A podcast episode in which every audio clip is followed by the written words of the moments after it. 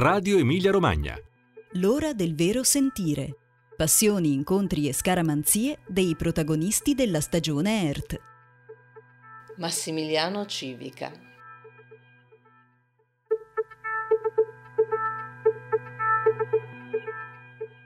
Bentrovati da Piera Raimondi, nuovo rintocco per l'ora del vero sentire, un oggetto culturale, un incontro fondamentale e una scaramanzia. Sono questi i tre elementi che i miei ospiti, i protagonisti della stagione ERT, mi consegnano per raccontare snodi, momenti fondi o improvvise variazioni della loro esistenza artistica e non, ammesso che queste due parti si possano separare. Oggi è con noi Massimiliano Civica, regista, drammaturgo, uomo di teatro. Buongiorno. Buongiorno Massimiliano Civica, benvenuto all'ora del vero sentire. Buongiorno a tutti. Massimiliano Civica, quale oggetto culturale ha scelto per raccontare una sua passione? Ho scelto un libro che mi ha colpito molto quando ero giovane, quando facevo il liceo, che sono i frammenti di Eraclito, un um, filosofo, uno dei primi filosofi greci, un filosofo presocratico. L'ho scelto perché um, è un libro cui Eraclito affronta la natura complessa sia dell'essere umano sia dell'universo diverso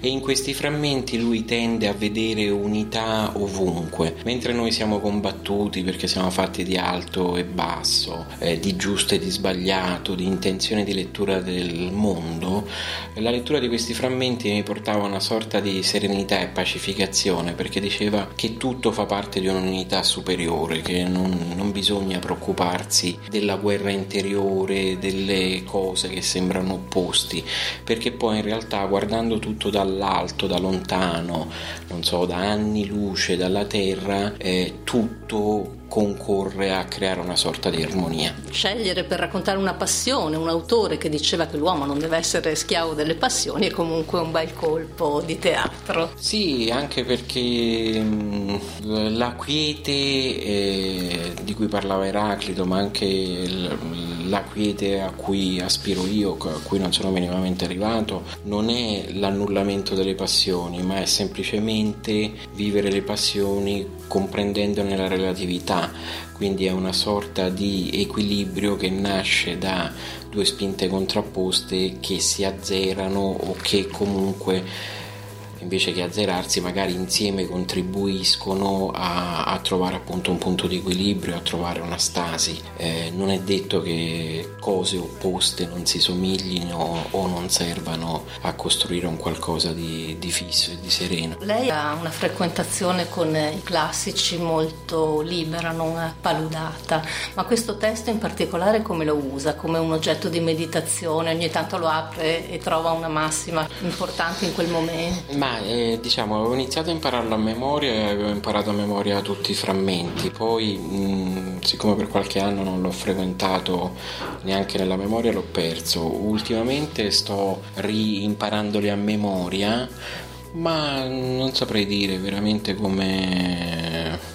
come una formula, come anche semplicemente del, appunto quello che sono delle frasi sapienziali che ti ricordano di startene un po' tranquillo, tutto qui. Tra questi 140 frammenti ce n'è uno che ci vuole regalare. L'ultimo che ho letto, adesso non so se lo dirò bene, diceva Per il Dio belle sono tutte le cose giuste, ma gli uomini ne hanno trattate alcune come giuste, le altre come sbagliate, che è un frammento che mi piace molto appunto perché ti invita a, a salire di livello. È chiaro che nel tuo piccolo, eh, come posso dire, ci sono delle cose che trovi giuste, delle cose che ti fanno male, delle cose che non sopporti, ma ampliando la visione anche come dicono banalmente gli etologi, chi studia l'ecologia, eh, la morte fa parte della vita, eh, la, la, vediamo come una cosa brutta perché chiaramente ci colpisce, ci colpisce negli affetti, ma se non ci fosse la morte non ci potrebbe essere la vita, quindi chiaro che è difficile accettare tutto questo, ma in qualche modo bisogna sforzarsi di accettarlo. E in omaggio a questa composizione armonica degli opposti e anche al tutto scorre, al Pantarei che poi nella Vulgata è diventata una frase di Eraclito, ascoltiamo By This River di Brian Eno che racconta la storia di un amore maturo che sembra non abitato dalle passioni ma in realtà contempla la vastità dell'oceano. La vuole dedicare a qualcuno?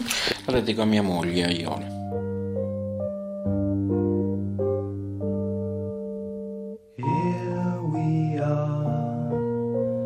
Stuck by this river, you and I, underneath the sky that's ever falling down, down, down, ever falling down.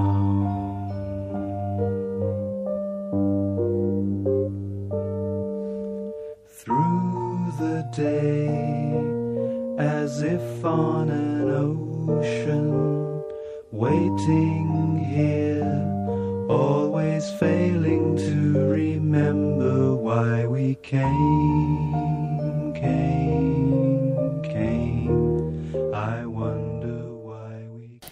Massimiliano Civica, un incontro, un incontro fondo della, della sua vita. Ho scelto un incontro, diciamo, d'arte inerente alla mia professione perché penso che in un'intervista di questo tipo sia più, più interessante e più consona. Quindi mi piace parlare di Emanuele Luzzati, che era un grandissimo scenografo, illustratore per l'infanzia, uomo di teatro, artista, fatto delle ceramiche bellissime. Credo che anche non conoscendolo di nome molte persone lo conoscano le sue opere.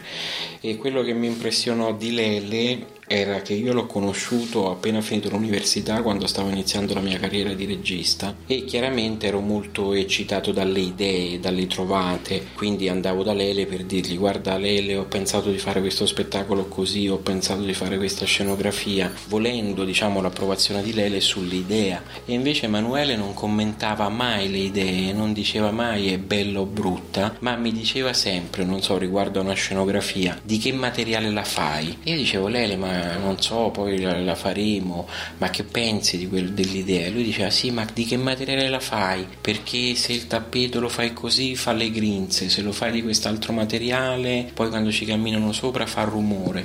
E devo dire che è stato un momento di grande frustrazione e anche di grande divaricazione tra me e Lele, proprio appunto stavo da un'altra parte, ero convinto che eh, come regista, come artista, dovessi fornire chiavi di lettura del mondo, interpretazioni, idee, mentre Lele ti riporta a qualcosa di sano, che è una pratica, nel senso tu puoi avere le idee più belle del mondo, ma in qualche modo se non capisci che il teatro è un'arte applicata, quindi ha un pochino a che fare, non so, con la falegnameria, con qualsiasi artigianato, in cui sì, l'idea va bene, ma eh, come la realizzi, quanto tempo ci metti a darle forma, di che materia la fai, sono eh, aspetti fondamentali che, che, purtroppo ho cominciato ad apprezzare quando Lele era già scomparso da, da un po' di anni. E la stessa cosa credo che poi in fondo riguardi anche la nostra vita, nel senso che eh, noi tutti sappiamo su per giù come ci dobbiamo comportare e confrontare con gli altri, noi tutti sappiamo quali sono i comportamenti giusti, questo lo dimostra Facebook, eh, se la metà della metà della metà degli utenti di Facebook mettessero in pratica quello che dicono di essere o di fare sarebbe un mondo fantastico. O bruttissimo. La, o bruttissimo, ma la realtà diciamo è che l'unica cosa che conta è la pratica, cioè cioè è mettere in pratica i buoni sentimenti, è mettere in pratica eh, le buone intenzioni.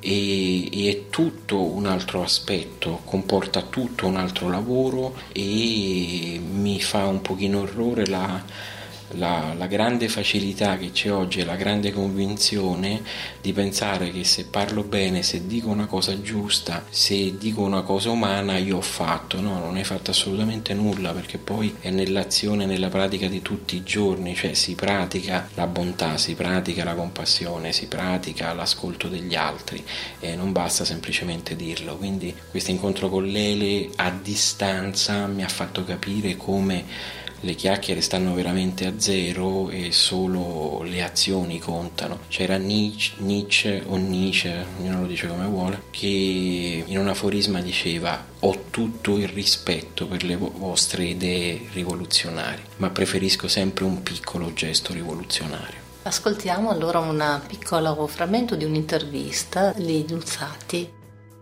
Mi ricordo che da bambino mia madre mi diceva sempre che mi chiedeva cosa volevo fare da grande, io dicevo o il cuoco o il pittore.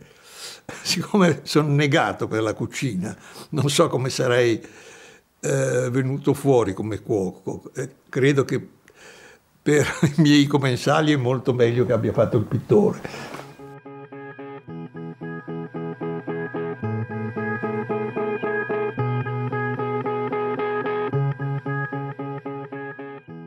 Massimiliano Civica, la scaramanzia, il viola, i copioni battuti a terra, qual è la sua? Ma in realtà, diciamo, facendo una battuta che poi credo che sia di decrescenzo, essere scaramanti ci porta a sfortuna, nel senso che non ho nessuna scaramanzia, ma perché se c'è una cosa che ti insegni al teatro è che non dipende tutto da te, che se qualcosa deve andare male andrà male, la pratica del teatro ti insegna il teatro fatto in una certa maniera ti insegna l'assoluta aleatorietà dell'illusione di mantenere un controllo.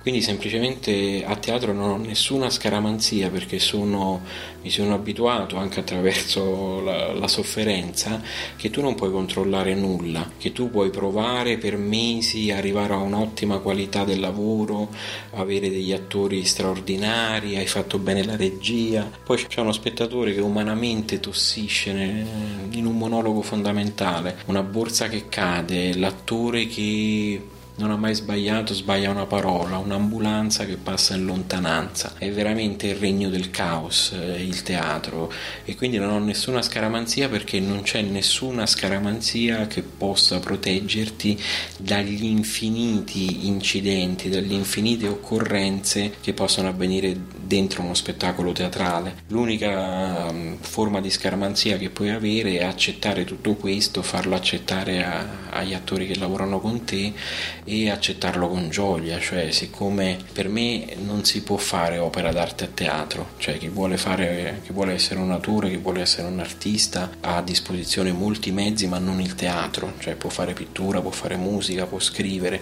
ma il teatro non c'entra niente con l'opera d'arte. E i registi che vogliono essere autori soffrono moltissimo perché come dicono loro appena finito lo spettacolo, l'attore mi ha rovinato il disegno, perché l'attore è un essere umano, non è una marionetta che può ripetere in maniera perfetta quello che tu gli hai detto e soprattutto se vuoi essere autore sali sul palco e parla te, ma non puoi parlare per interposta persona. Se lavori con gli attori accetti che siano coparlanti con te. E quindi tutto questo, il fatto che per me il teatro non è un'opera d'arte, il teatro è il teatro, ma giusto per capirci, ha più a che fare con un rito, con una partita di calcio, con una partita di carte, cioè quindi non puoi controllare la partita e nessuno vorrebbe vedere una partita identica all'altra di cui già sai il risultato. Quindi tu tutto questo la natura stessa del teatro che appunto ha a che fare più col gioco, col rito, con una partita di calcio, la miriade di incidenti che possono capitare fa sì che io non sia scaramantico. E contiamo però nella così magica composizione armonica degli opposti. Sì, sì, bisogna, sì, bisogna accettare tutto. Bene, grazie Massimiliano Civica di essere stato con noi e buon teatro. Grazie a voi.